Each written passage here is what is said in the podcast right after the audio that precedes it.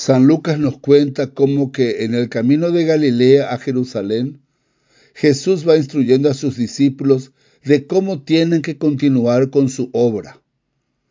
Vemos a Jesús que sus milagros, sus enseñanzas, sus palabras provocan admiración. Todos quieren seguirle, todos quieren estar con Él. Sin embargo, les dice a sus discípulos que Él será entregado y que lo matarán. Los discípulos, por supuesto, no entendían o no querían entender las palabras de Jesús. ¿Cómo puede ser que las personas que están tan contentas con Él, de todo lo que estaba enseñando y haciendo, de repente quieren acabar con Él? Lo que Jesús está anunciando es lo que puede pasar con cada uno de nosotros. También a veces somos traicionados. Hay personas que quieren cortar nuestras vidas.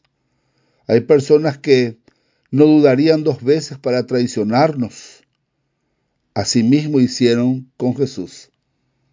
Le estaban alabando, aclamando y recibiendo con vítores en el domingo de Ramos y en el jueves santo estaban pidiendo su muerte.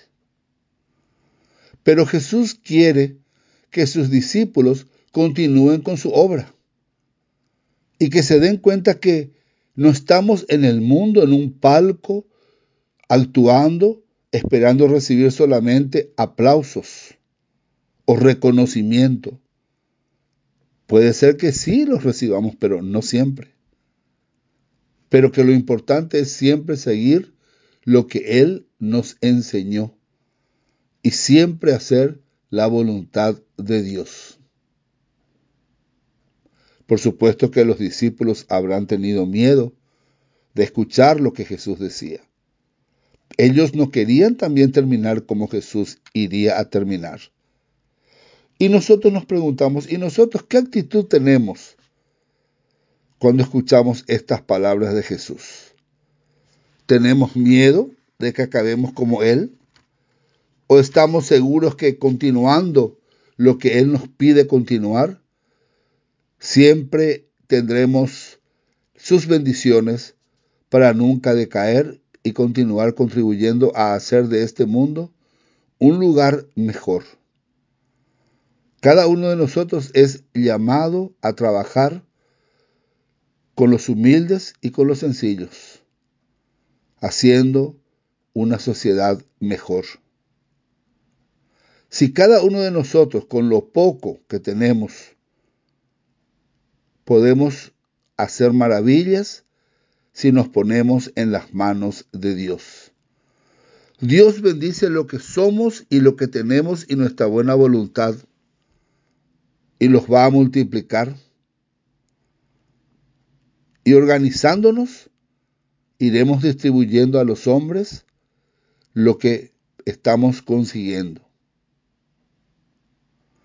Los discípulos y nosotros recorreremos los mismos caminos que Él recorrió.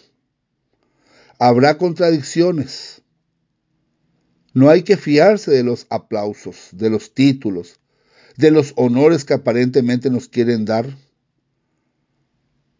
Los gritos de Osana del Domingo de Ramos, como ya dijimos, anuncian un triunfo, una victoria.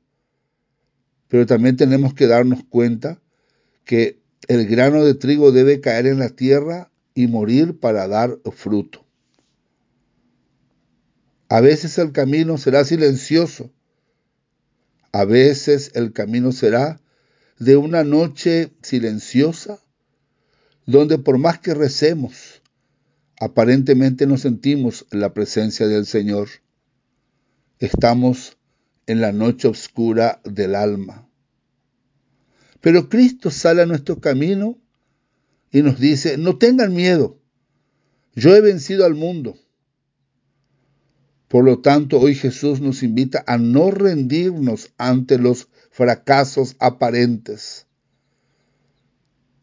Todo anuncia que habrá una mañana de resurrección un mañana de vida, un mañana de nuevas oportunidades que nos llevará a la reconciliación. Que Dios nos ayude y que siempre sintamos el abrazo de hermano de Jesús, nuestro Salvador.